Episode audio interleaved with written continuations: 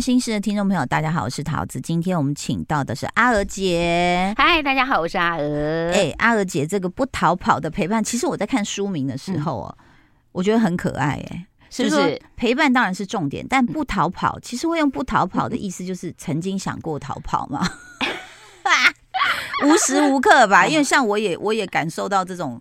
真的太累了，我我没有真的想要离开那个这个责任，然后不负责任，而是我我会有撑不住的时候，我想要喘息一下。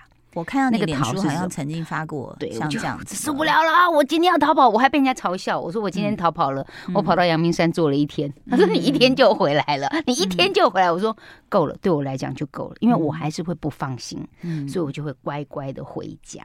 可是那个不逃跑，其实是因为我们常上媒体，我也偶尔会讲到女儿的事、妈妈的事，每个人大概都会加一句说：“哎，阿和，你真的是很孝顺。”我说不用说，我很孝顺，我不是孝顺，我只是没有逃。我只是没有逃。要讲孝顺，我觉得没有办法称斤论两，大家去比。嗯，可是我我慢慢也去体会到说，孝顺到底什么样叫做孝顺？嗯，我哥哥一直希望可以救妈妈，是不是孝顺？嗯，我想要放手让妈妈走，是不是孝顺？就在我哥哥已经决定要把妈妈插管气切要救回来的时候，哇，哭到稀里哗啦。交朋友很重要，我就跟赖佩霞哭诉说，嗯。我跟这个猪八戒哥哥怎么去把他这样救回来了呢？然后我就一直哭，一直哭，我就一直在骂我哥。后来佩霞就给我做了两个假设，一个是阿尔阿尔，你先不要哭。假如说这是你妈妈一辈子会一定会遇到的坎，嗯，你觉得在哥哥照顾的时候出了这个事，哥哥又做了这样的决定，你不能谅解。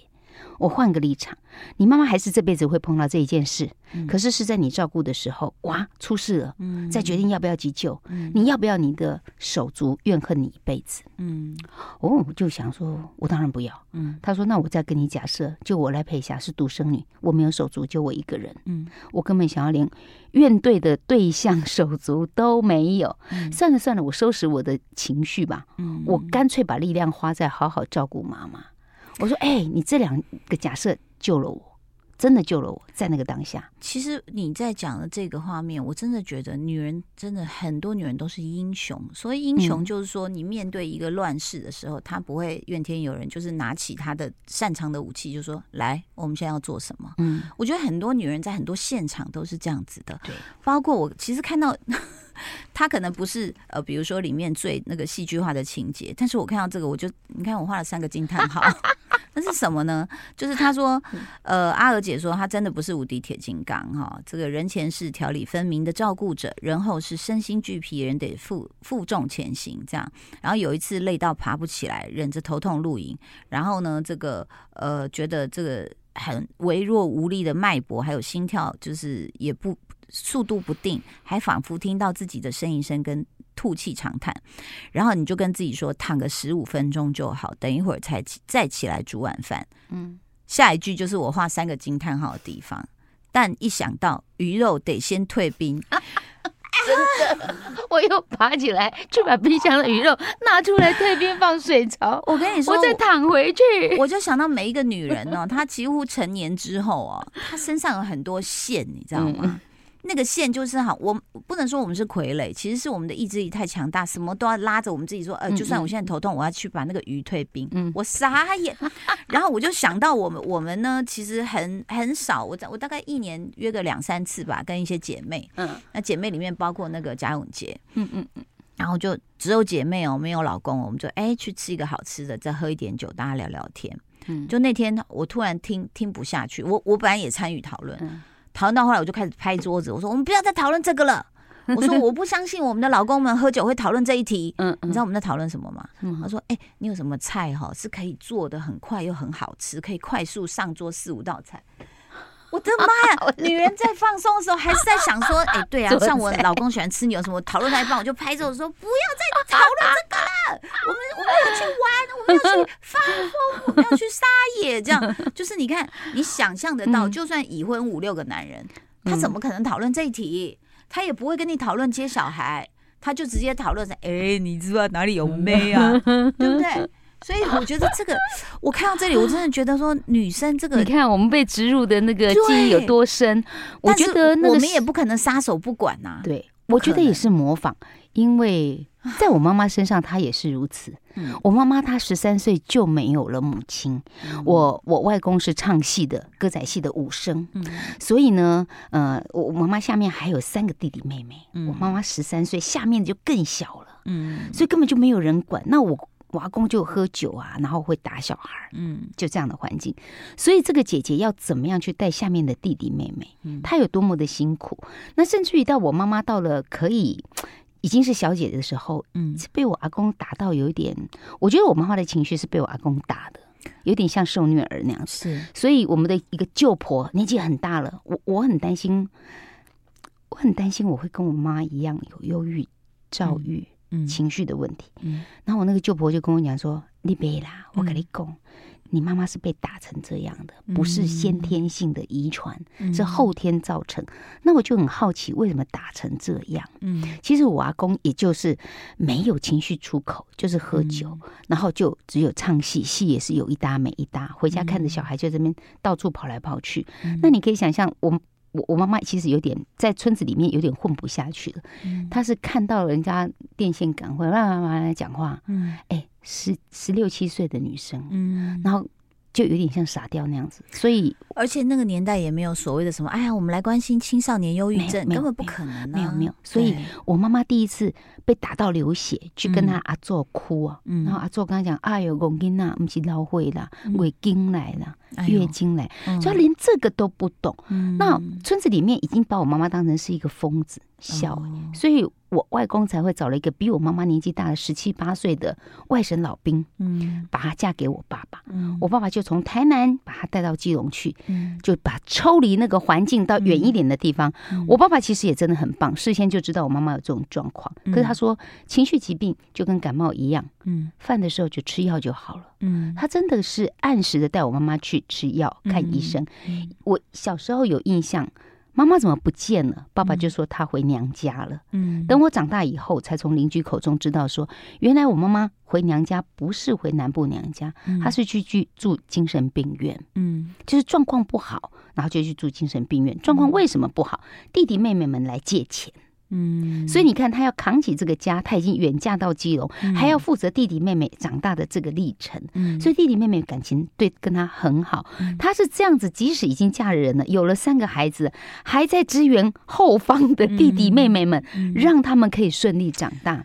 我所以觉得我我想到这些过程，即使是妈妈在情绪上对我有很多的情绪勒索，嗯因为我知道妈妈成长的历程那么辛苦，嗯我就会觉得她一定好不甘愿她好不容易脱离了这个原生家庭，有了自己一片天，开了一个包子馒头店，虽然很辛苦，可是有了一间房子，有了几百万的积蓄。嗯为什么老天爷让她最后可以安享晚年的时候倒在床上七年？嗯倒下来之前，我妈妈是不愿意让我们碰她的财产。嗯不逃跑的陪伴里面，我也很想劝劝长辈朋友，有机会跟孩子聊聊这些事情吧。嗯我妈把房地契、存折什么都藏起来，嗯不让我们知道，以至于我们动不了她的钱。嗯刚开始我们三个手足就分担看护的费用，后来久了，我就跟我妈妈讲说：“妈妈，你你钱也不要留给我们，嗯留给我们也没有用。嗯你要不要用这个钱？我们就拿来用在看护身上。”嗯她点头。嗯那我不是随意可以用得到拿得到他的钱哦，嗯法律上必须有法定代理人呢、嗯这要到法院去申请的。嗯于是我们就带着妈妈，推着妈妈到轮椅到邮局，嗯邮局人认得我妈妈，嗯问我妈妈还要录影，嗯同意嗯我才能开始按月的用他这笔钱。嗯可是桃子六七年下来，我妈妈真的烧了好几百万的钱。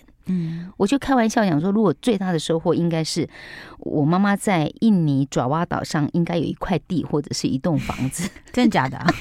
看护 看护赚了那么多钱，他不是是可以回去买地买房子的吗？，嗯。所以最最大的用处是这样，我就觉得好可惜。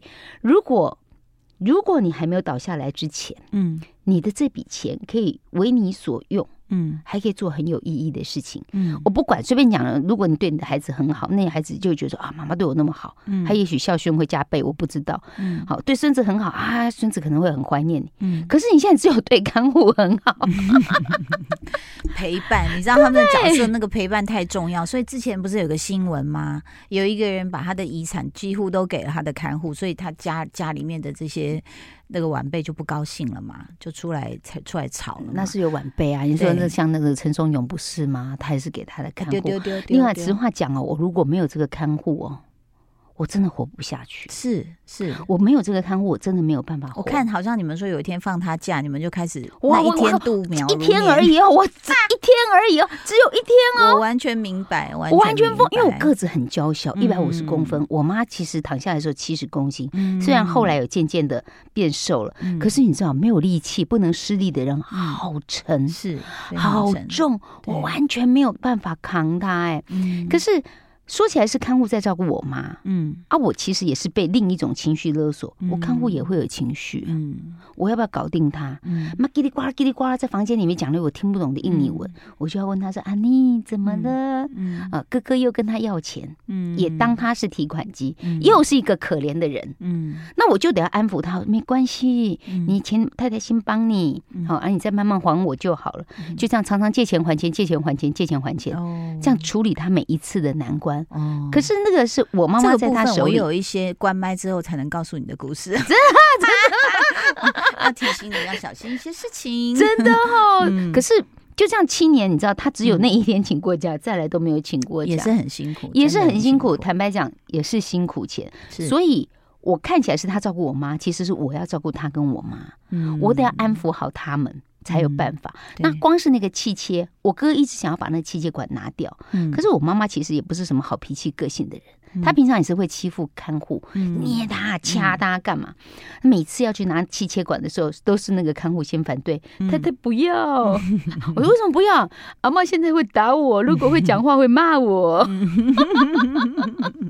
所以但是呢，我还是很感谢有他啦，真的是。嗯不过其实在，在呃呃，我记我记得阿尔姐提到，就是说这个妈妈过去的一些可能有忧郁、有躁郁嗯什么什么，然后你自己也担心会不会怎样怎样怎样。担心其实我们在看呃我们自己的父母的同时哦，其实嗯我们都在修正自己，没所以我觉得那个完全不用担心。尤其你在书里面有看到说，你也知道要开口去求救、对求助。对，那所以我觉得这个就是我们看到上一代在照顾他们的过程当中，发现他们在人生里面有做不对、做不好或做不到的事，我们慢慢也会修正我们自己。对。我觉得包括像是我去健身房看到那个白发银发族，嗯。大概六七十岁在那边开始举重的时候，然后我就觉得，嗯，我也要好好努力，因为至少我们就是不要造成我我们这一代就是很辛苦，我们照顾了上一辈，然后我们嗯。对下一辈说，我们不要给你增加负担。所以我们要赶快活得很健康，这样啊、而且甚至我们自己还要主动提出说，哎，我们的遗嘱是什么？就像你之前跟呃妈妈讨论的时候，可能嗯就会觉得说啊，你们怎么会小孩是要咒我死吗？嗯觉得很这个会，我妈是直接甩我巴掌，对不对？她觉得我诅咒她。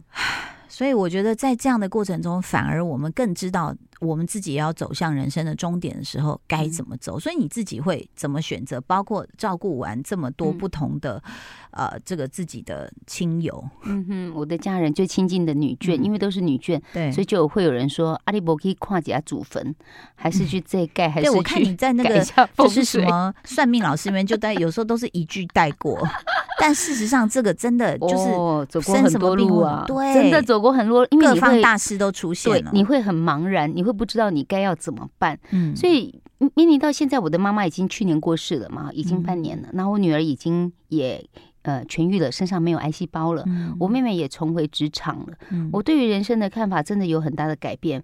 嗯，不是我去回想的，而是我光是写这本书的历程，嗯好多场景我再回过头去换不同角度再看的时候，嗯包括我都跟人家讲说，我最大的神队友是我老公。嗯写书写到后来以后，我发现最大的猪队友是我哥哥。嗯可是呢，改造我，让我变得成为更成熟的大人的，嗯。其实是我哥。嗯。其实是我哥。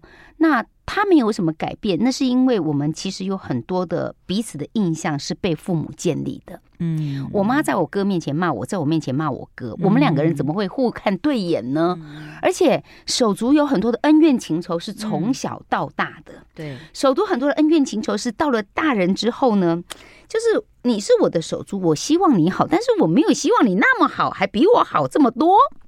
嗯哼，那是很矛盾的。嗯所以你要说嫉妒也好，恩怨情仇都有，很复杂，没有办法一两句话带过。嗯可是你总要和解，所以包括现在我父母都不在了。嗯我写这本书，我也告诉我哥说：“哥，我要写这本书哦，嗯我会骂你。”嗯然后他就跟我讲说：“好啊，你讲实话就好。” 他可能也知道，反正他也拦不住我。嗯那我其实坦白说，我已经也认识了，嗯我已经也美化了，嗯明白因为我并不想要，因为我握有媒体的公器，我就要踩死我的手足。嗯我并不想这样，我是希望可以让大家都注意到这件事情，然后去转变你自己。我的转变是，我是那种。哎，我口才也不会输你，好不好？嗯我哥在骂我的时候，我真的是想要就跟他骂回去。嗯每次我只要骂一句“妈的”，他就没完了，翻篇了，然后再把小时候、几年前什么都一直翻出来，一直翻出来。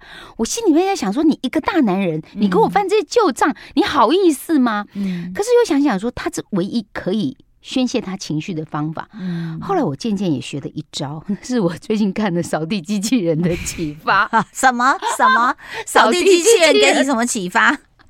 我就在家里看买了一个扫地机器人，嗯。然后以前的扫地机器人还不太厉害，它会撞到墙的时候，扣扣扣，还会撞到掉漆，然后它才会换方向。嗯。哎，现在那个 sensor 很厉害，嗯。它就根本不用碰到墙，是它就会闪过；嗯。不用碰到墙，它就会躲过。嗯。我就在想说，扫地机器人都已经被开发到修正这么聪明不要，碰撞。我为什么还想撞？嗯。我已经感受到这道墙冷冷的，嗯。充满了仇恨，嗯。好没有。不怀好意，我为什么不躲他、闪他？我还想跟他冲撞，我还想要逞口舌之快，随便还冒一句说你个性都不改，反正你就这样子。嗯。哎，什么也没说，但是这个做好恩怨情仇都要勾起来再吵一顿。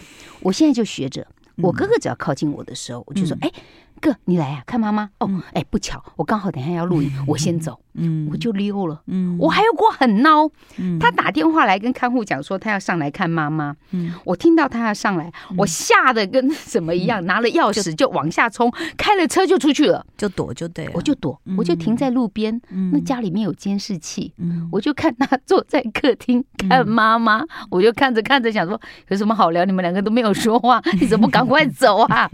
等他离开，我再回家。哎，好笑哎，那是我家哎，为什么我躲他？嗯就我真的后来也体会到说，趋吉避凶是这样的，我改不了你，我躲你，我保持距离，我们不要冲撞，嗯蛮有趣的。其实我们维持这样子的互动关系以后，我们的关系变得和谐了。嗯，我觉得在这当中真的是你真的很有智慧，我真的是非常崇拜。然后当然有很多辛苦的路程就会是，如果你是家里面哦，如果父母都已经到了一个年纪，我觉得你一定要看这本书哦，因为有太多你不知道的事情。当然有很多细节你没办法一一写在里面。你知道，光是有时候就推着妈妈，然后要排那个挂号，排了一个下午，嗯然后医生两三句就跟你就打发走的时候，你就真的觉得说好累哦。累，你知道吗？真的是好累，有时候还身上没零钱，嗯然后挂号费，哎、我还真的台大医院，我给他换一，好像是五百块进去，然后五十块咚咚咚咚，我还拿一堆那个